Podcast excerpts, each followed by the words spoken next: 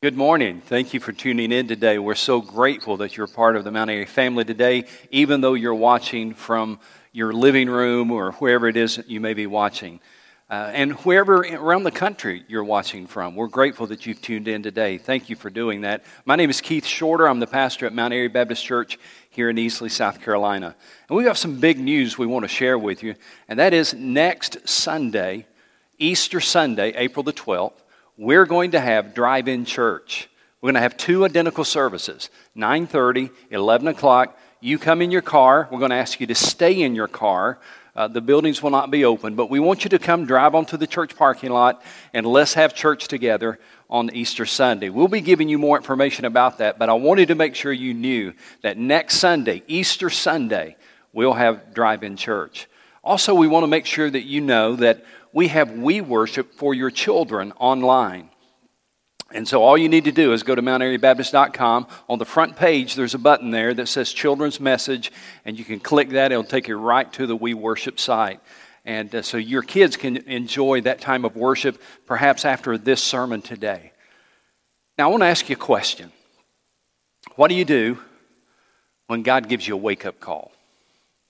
You know, before we had these, when you'd go to a hotel, you'd call the desk, the front desk, and ask them to give you a wake up call. And at 6 o'clock in the morning, that phone would jar you awake. But what do you do when life jars you awake? And especially, what do you do when God uses that which is jarring you to perhaps turn you back to Him? That's what we want to talk about today. And the text we're going to be looking at is Jeremiah chapter 29.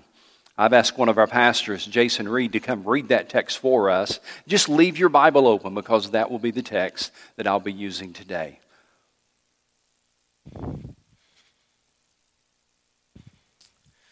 Jeremiah 29, verses 10 through 14.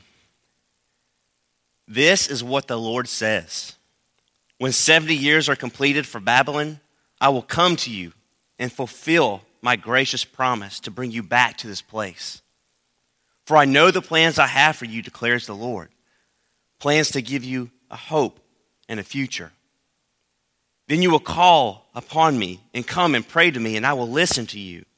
You will seek me and find me when you seek me with all your heart. I will be found by you, declares the Lord and will bring you back from captivity. I will gather you from all the nations and places where I have banished you, declares the Lord, and will bring you back to the place from which I carried you into exile. Let's pray together. God, we come to you, and we're thankful that no matter where we are, that we could come before you as a body of Christ, as brothers and sisters, and we could hear from your word. We can worship together. Lord, you made that possible because of the work you did on the cross. And we come this morning thankful for that work. I pray this morning that, that our worship will be pleasing to you. I pray that you'll be with our pastor as he brings the word, that it'll, it'll change us. Lord, that no matter where we are, what we're doing, that when we're finished hearing from your word today, that we'll be challenged and we'll be changed and we'll look more like you. God, these are, these are just trying circumstances that we're going through now. So I pray you'll give us creativity, give us opportunities to, to continue to, to share the gospel, to be the church. God, thank you so much for Mount Airy Baptist Church. I pray you bless this church, bless this community, not because we are good, but because you are good and we seek to please you and honor you. We thank you for everything you've done. Thank you for the opportunity to come before you today as a body of Christ. Use us in a great way. In Jesus' name I pray. Amen.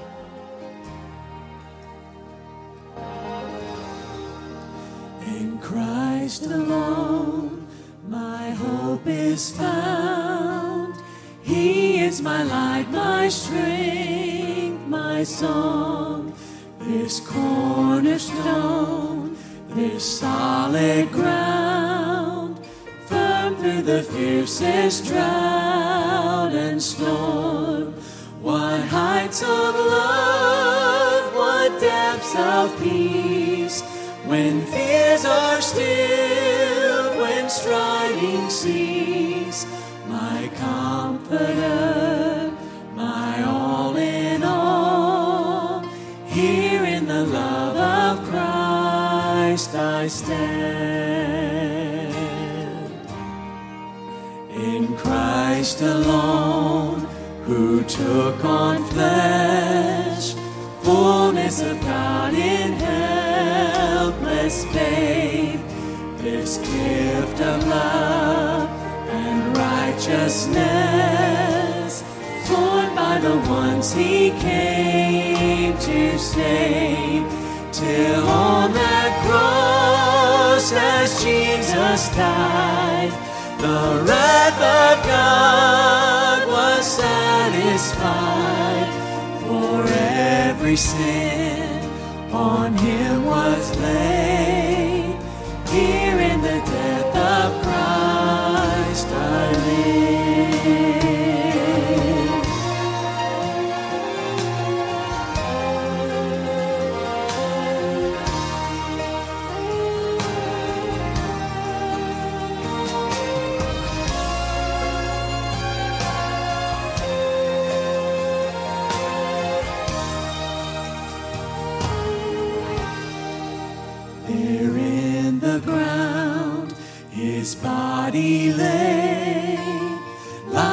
the world by darkness slain, then bursting forth in glorious day. Up from the grave he rose again, and as he stands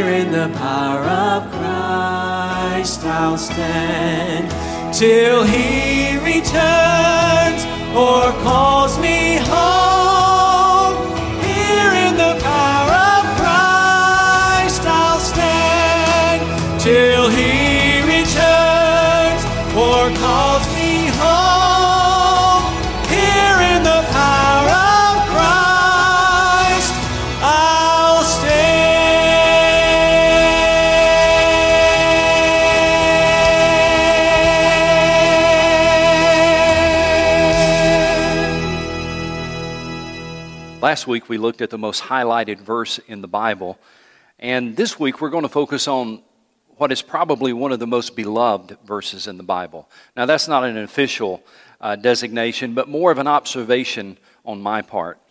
Jeremiah 29 11 is one of those verses that many Christians commit to memory. It's one of those verses you write on graduation cards. It's one of those verses you share with people when they're sick or going through hard times. It's one of those verses we hang in our homes or we even hang it in our church. In fact, we have a uh, this is a picture of our foyer over in our educational building, and Jeremiah 29 11 is hanging there in the entryway. It makes a wonderful and beautiful promise that for a lot of us has been a lifeline when we go through difficult days. And here's what the verse says For I know the plans that I have for you, declares the Lord plans to prosper you and not to harm you, plans to give you hope and a future. You know, these days in which we're living, the battle between faith and fear is very real. Uh, people are going through serious problems right now, not just minor inconveniences, but through serious problems. This worldwide pandemic is unlike anything we've ever experienced. Uh, I was just looking this morning that there are 197 different countries in the world. 197 countries in the world. And as of this morning, COVID 19 is in 204 countries and territories around the world. And it may still yet grow and get worse before it gets better. Now, I'm not going to be preaching what I'm calling COVID 19 messages indefinitely, just maybe one or two more that I want to share with you today, and then we'll go to other things in the Word of God that will be hopefully an encouragement and a help to us as well. But I really feel like today is a day that we need to kind of turn back to a word of hope found in Jeremiah 29 11. But I, I want to make sure that we hear this verse and read this verse in its context. The year was 597 BC, and the Jewish people had rebelled against God, repeatedly rebelled against God. They had turned a deaf ear to prophets that God had sent them, asking them to turn their hearts back to Him. They especially had turned a deaf ear to Jeremiah, God's prophet. And now, well, now they were going to pay the price for their sin. Now they were going to pay the price for ignoring God over and over. So in 597 BC, Nebuchadnezzar, king of Babylon, led his army to surround and to conquer the city of Jerusalem. And once he conquered the city, thousands of Jews were forcibly removed from their homes in Jerusalem and were taken as captives to Babylon.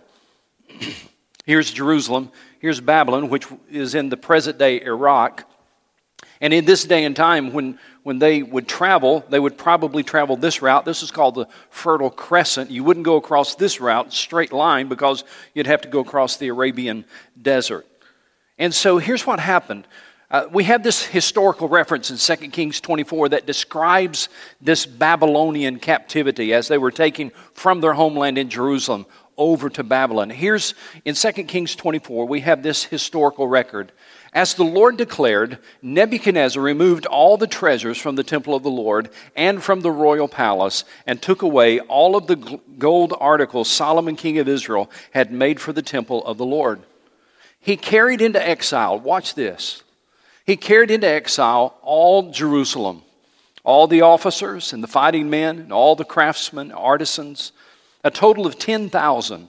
Only the poorest people of the land were left. Only the poorest people of the land were left. This was a time when the exiles lost nearly everything except their lives. They lost their freedom, they lost their homes. Many of them lost a way to make a living. Uh, they were living thousands of miles away from home. A lot of them were separated from their families. And of course, they were separated from Jerusalem. And most importantly, they were separated from the temple. Their only ray of hope was a man named Hananiah. Hananiah prophesied, he was a prophet, and he prophesied that within two years, God would bring all the people back to their homeland. Hananiah was trying to give everybody an encouraging word. He was trying to explain to everybody, just hang in there, and in two years, God's going to bring everybody back home. In fact, I want to show you this. You have your Bibles there to uh, Jeremiah 29. I hope you've already gotten that open there. I want you to go back one chapter to Jeremiah 28. And let's look and see what Hananiah said. Jeremiah 28, verses 2 and 3. This is what the Lord Almighty, the God of Israel, says. I will break the yoke of the king of Babylon, and within two years I will bring back to this place all the articles of the Lord's house that Nebuchadnezzar, king of Babylon, removed from here and took to Babylon. So he said, Listen, it's going to be okay. Within two years, God's going to break the yoke of Babylon and let you go home. Now, it's interesting how Jeremiah responded to this. Still in chapter 28. Look at verse 15. Then the prophet Jeremiah said to Hananiah the prophet, Listen, Hananiah, the Lord has not sent you, yet you have persuaded this nation to trust in lies. Therefore, this is what the Lord says I'm about to remove you from the face of the earth. This very year, you're going to die because you have preached rebellion against the Lord. And in the seventh month of that same year, Hananiah the prophet died. Imagine how discouraging it must have been for the people of God living in Babylon to realize that the one person who had good news, at least somewhat good news, was a fraud and a liar. And it was in the midst of those dark days that God wrote a letter to the people of Israel through the prophet Jeremiah. In the midst of that dark time, depressing time, distressing time, God wrote a letter to his people in captivity through the prophet Jeremiah. Look in Jeremiah chapter 29, verse 1. This is the text of the letter that the prophet Jeremiah sent from Jerusalem to the surviving elders among the exiles, and to the priests and the prophets and all the other people Nebuchadnezzar had carried into, into exile from Jerusalem to Babylon. Now, skip down to verse 10. Here's the letter that God wrote through the hand of Jeremiah. Verse 10. This is what the Lord says When 70 years are completed for Babylon, I will come to you and fulfill my gracious promise to bring you back to this place. Now, when you're hearing this for the first time, I wonder what you focus on. Do you focus on the last part of this promise? I will fulfill my gracious promise to bring you back to this place? I have a suspicion they never heard that part or if they heard it, they didn't really pay a lot of attention to it because of something else that is in that promise. Look at this right here. When 70 years are completed, God said, Then I will bring you back. In other words, you're going to be there a while. I know Hananiah said two years. God wrote a letter that said, No, it's not going to be two years, it's going to be 70 years. But when 70 years are completed, then I will bring you back home. When 70 years are completed, I will break the yoke of captivity. When 70 years are completed, I'll let you come back to your homes and to the promised land. Now, let's put this in context. How would you feel if today the governor or the president got on TV and said, We just need you to know COVID 19 is going to be with us for 70 years? That in 70 years, we'll have this thing over. In 70 years, we'll be free from this. Well, you probably would feel a lot like they did. You would probably feel overwhelmed. You would probably feel very depressed and very distressed, and you would probably get angry. 70 years? God, that's not fair. 70 years? We've got to deal with this for 70 years? That's why verse 11 is so important. That's why verse 11 was such a word of hope to the people who read this and heard this for the first time. Look at verse 11. For I know the plans I have for you, declares the Lord plans to prosper you and not to harm you, plans to give you hope and a future. You've got to keep that verse in context. In verse 10, God said, after 70 years, I will bring you home. And in verse 11, God says, For I know the plans I have for you, declares the Lord.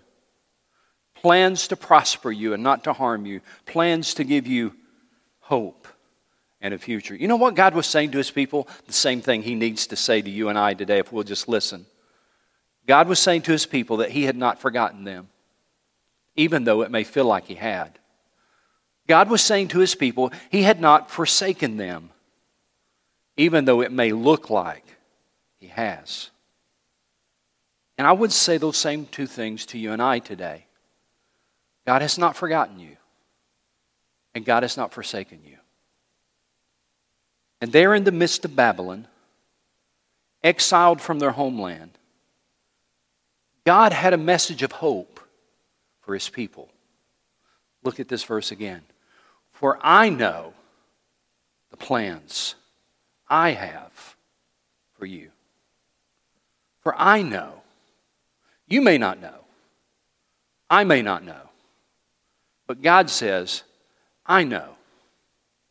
In days that are distressing and in days that we can't comprehend, God says, You need to know something.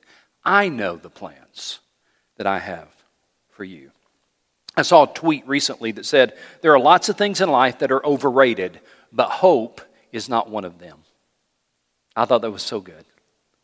Hope is not wishful thinking. Hope is simply having confidence in what God said because God said it. Having confidence in what God promised because God promised it. You see, Jeremiah 29 11 gives us words of hope. And what I want to do is take that, that promise that God made right here. I know the plans I have for you, plans to give you hope in the future. I want to take that verse and just make for you today two very simple applications of that verse. They're very simple. You're going to be able to remember these easily. But I would encourage you maybe even to write them in your notes or in the column of your Bible. The two things that we find from Jeremiah 2011 is this. First of all, God has a plan. God has a plan. I like what Pastor Ray Pritchard once said. He said, God knows what He's thinking even when we don't. Have you ever said, Lord, what are you doing? Why is this happening? Have you ever thought, this just doesn't even make sense anymore? Well, I've sure had those kind of thoughts, especially in recent weeks. God, what are you doing in this? And we're left wondering.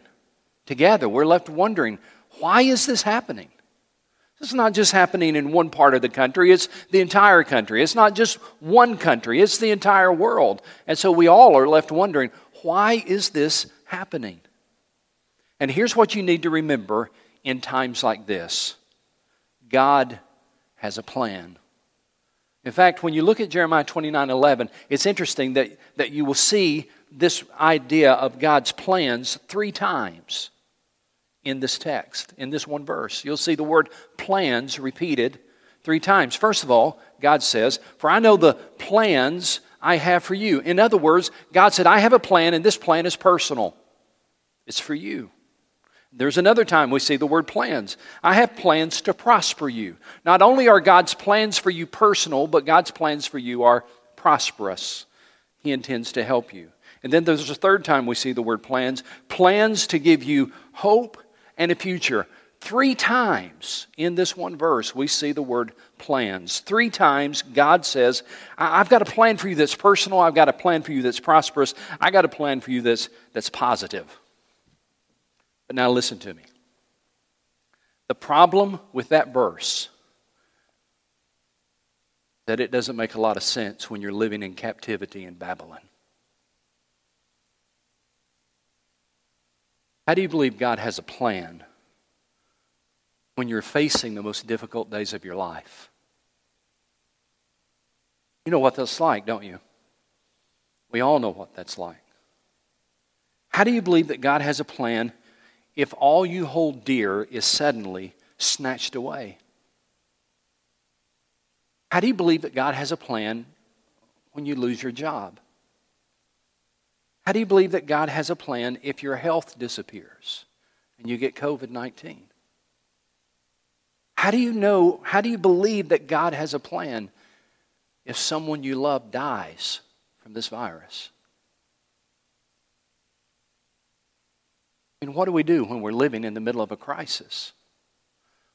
How do we process this when we're part of a worldwide pandemic? I was reading a, a blog by Trevin uh, Wax, and the title of the blog was Too Shocked to Pray. He tells a story in the blog of his mother in law who lives in Romania who was told that she had aggressive tumors in her body. And she had been in good health up until that diagnosis. But suddenly she lost 20 pounds in two weeks. And here's what he wrote in his blog as he described what he and his family went through during those days. He said, For two days I was unable to pray. How strange it felt to be unable to spiritually breathe. It was as if the wind had been knocked out of me. No words would come, and my inability to pray did not stem from anger towards God or faithlessness to his purposes, but from the shock that paralyzed my heart. Then he said, Listen to this. I felt him, but I couldn't talk to him. Powerful. I was too shocked to pray. I felt him, but I couldn't talk to him. Maybe you know what that's like. Maybe you know what it's like that your world is so different now. You know that God is real. You know that God is there, but right now, right now you're struggling just to talk to Him. We all go through those dark days eventually. There'll be times when we can't read our Bible. There'll be times when we're not able to focus our thoughts. There will be times when we're not able to talk to God. So I just want to say to you this week, when fear and worry starts to seep into your life, when fear and worry begins to grip your soul, you need to remind yourself God has a plan. I don't know what it is. I don't like the plan that I see unfolding. I don't know when this plan is going to get any better. But you need to preach to yourself and say, God has a plan. Declare by faith that God hasn't stopped caring for you, that He hasn't stepped off of His throne, nor has He turned His back on you. God has a plan. You just preach to yourself and say, I don't know, but God knows. I don't know what He's doing, but God knows what He's doing. Therefore, I will simply trust that God has a plan because God said He does. And whatever God has promised, I will claim. Not only does God have a plan, but this verse also shows us that you have a choice. Now, here's the hard part Listen carefully. Sometimes Babylon is better for us than Jerusalem. I know that sounds strange, and you might even get upset with me for even suggesting it. But I want you to look at verses 12 and 13. We're going to put it here on the screen. Look at what God says here, verse 12 and 13. Then you will call upon me, and I will come to you, and I will come and, and let me try again. Then you will call upon me and come and pray to me, and I will listen to you. You will seek me and find me when you seek me with all your heart. I want you to notice an important phrase in verse 13 Seek me with all of your heart. You know what God is saying to the people in Babylon? Same thing He's saying to us today. You can find God if you really want to, even when you're living in the most difficult days of your life. God's not hiding. You can find God if you want to, even in days of a worldwide pandemic. But let me say this to you. You know what this phrase, seek me with all of your heart, indicates? God does not reveal himself to half hearted people. You know why God placed the people of Israel in captivity in Babylon? If you were to say, well, Pastor, as I understand it, they were in Babylon as punishment for their sins, if you were to give that answer, you would be partially right. But I really believe God had a bigger plan than simply punishing them for their sins. And I say that because of what I see in verse 14. I will be found by you, declares the Lord, and will bring you back from captivity. I will be found by you, declares the Lord.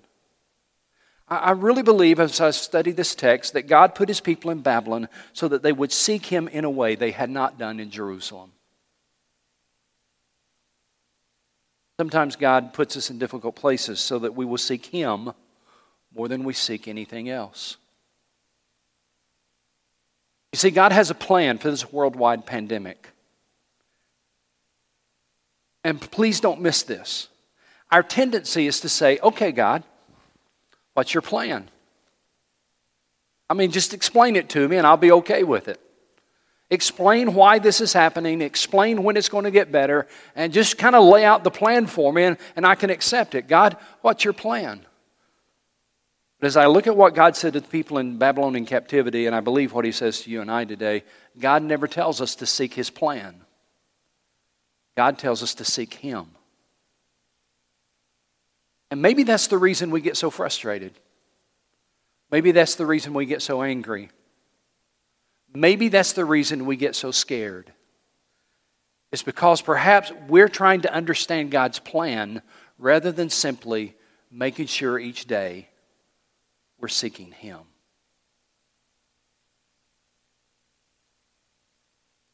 See, God tells us to seek Him. You will seek me and find me when you seek me with all your heart. so, if you're living in a difficult situation, and I know all of us are, and some of you are living in, in far more difficult circumstances than some of the rest of us, but maybe, just maybe, Babylon is where we'll find God again. Maybe, just maybe, Babylon is a wake up call. Living in the worst days of our lives could be the best thing that ever happened to us if we decide to seek Him. You see, this is not the time to worry, this is the time to seek Him. This is not the time to fear, this is the time to seek Him. This is not the time to blame. This is the time to seek Him. This is not the time to ask why. This is the time to seek Him. Jerusalem is a wonderful place to live, but sometimes Babylon is the place we end up finding the God we have neglected. God is gracious. So gracious that He does not turn His back on us, even when we turn our back on Him.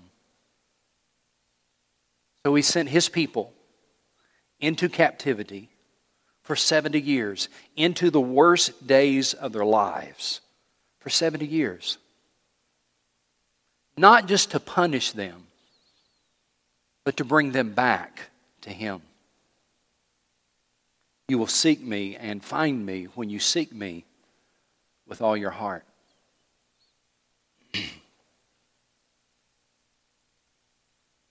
Keith, how can I do that? Practically speaking, how can I do that? I've got three things that I want to close with, that just application of how we can seek the Lord in these desperate days with all of our heart. Here's the th- three things I, I would say to you. First of all, ground yourself in worship. Ground yourself in worship.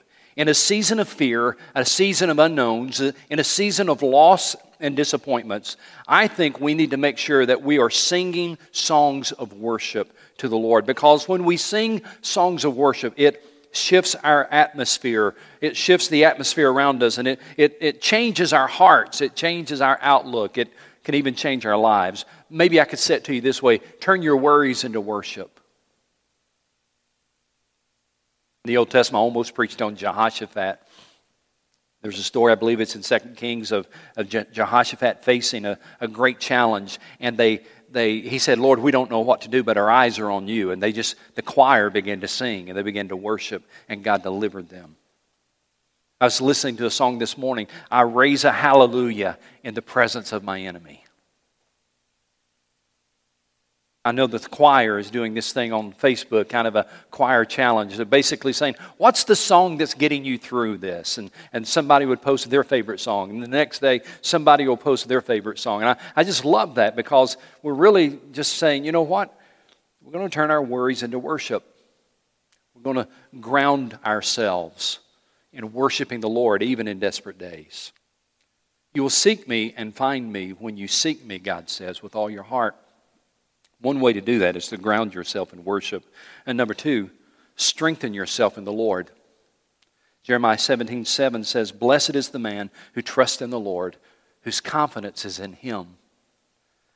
Jesus said in Matthew 11, 28, Come to me, all you who are weary and burdened, and I will give you rest. If anything happens during this time, if anything good comes out of this time, one of the things that ought to come out of this time is that we together are turning our hearts back to the Lord, that we're growing closer to the Lord each day. And if you're in the midst of this distressing time and, and perhaps you're just scared out of your mind, ground yourself in worship and strengthen yourself in the Lord. Focus every day on your relationship with Jesus Christ. More so than you ever have. Focus every day on your relationship with Jesus Christ. Number three, immerse yourself in repentance. Immerse yourself in repentance. On my phone, I have four different prayers that I'm praying every day. And one of those prayers is found in Psalm 139, verse 23 and 24, that says, Search me, O God, and know my heart. Test me and know my anxious thoughts, and see if there is any offensive way in me, and lead me in the way everlasting. We're all familiar with 2 Chronicles 7 Verse 14 If my people who are called by my name will humble themselves and pray and seek my face and turn from their wicked ways, then will I hear from heaven and will forgive their sin and heal their land. In this time, as we're seeking the Lord, we need to immerse yourself in repentance.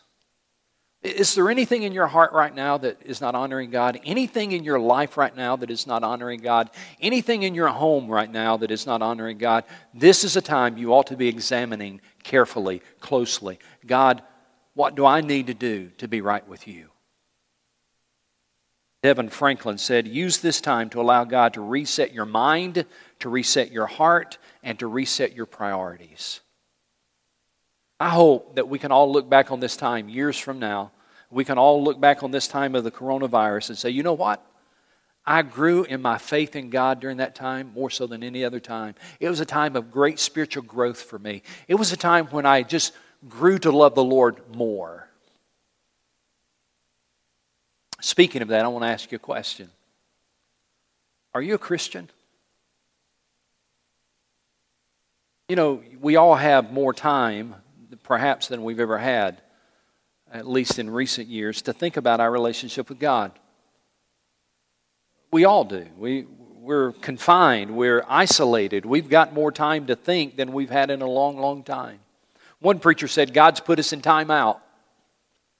And in a way, He has. And in that time when we're separated and isolated, it's a great time for you to examine your own life. 2 Corinthians 13 5 says, Examine yourselves to see whether you're in the faith. So I want to ask you today have you clearly put your faith in Jesus Christ? Have you clearly put your faith in Jesus Christ? 2 Corinthians 6 2 says, I tell you, now is the time of God's favor. Now is the day of salvation. The Lord Jesus Christ loves you so much that He died on the cross. He experienced the wrath of God against sin, your sin and mine, as He died on the cross. And the Bible says that if you place your faith in what Christ did on the cross, not in your goodness, but in His graciousness, if you place your faith in Christ, that you can be saved, you can be changed. You see, there's something worse than the coronavirus. There's something worse than dying and that is dying without a relationship with God.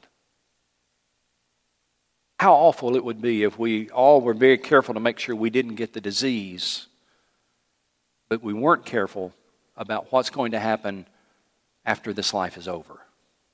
See, we're all going to spend eternity somewhere. You will either spend eternity in a relationship with God in heaven because of Jesus Christ, or you'll spend eternity separated from God in hell because you rejected Jesus Christ.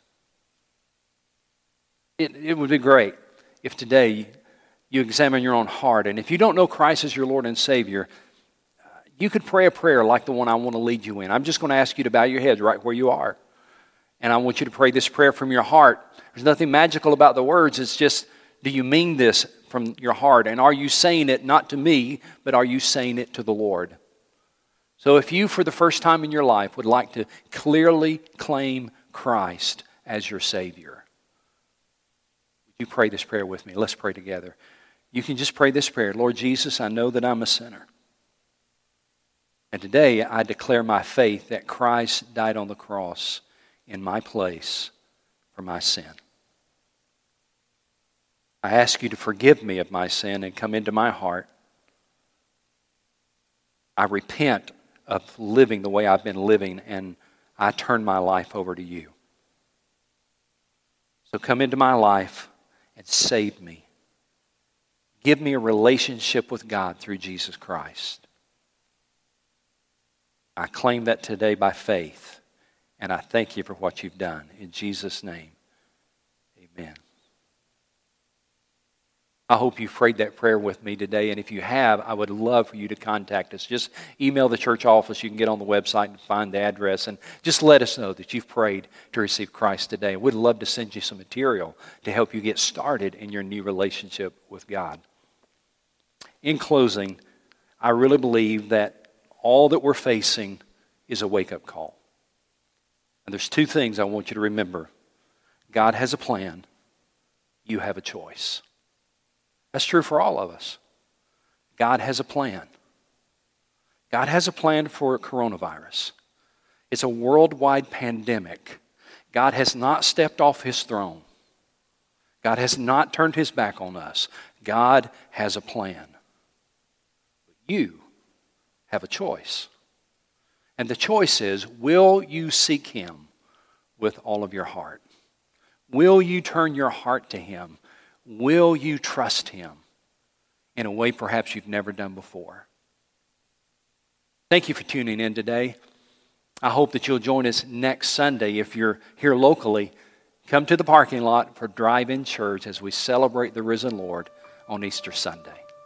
God bless. Thank you so much.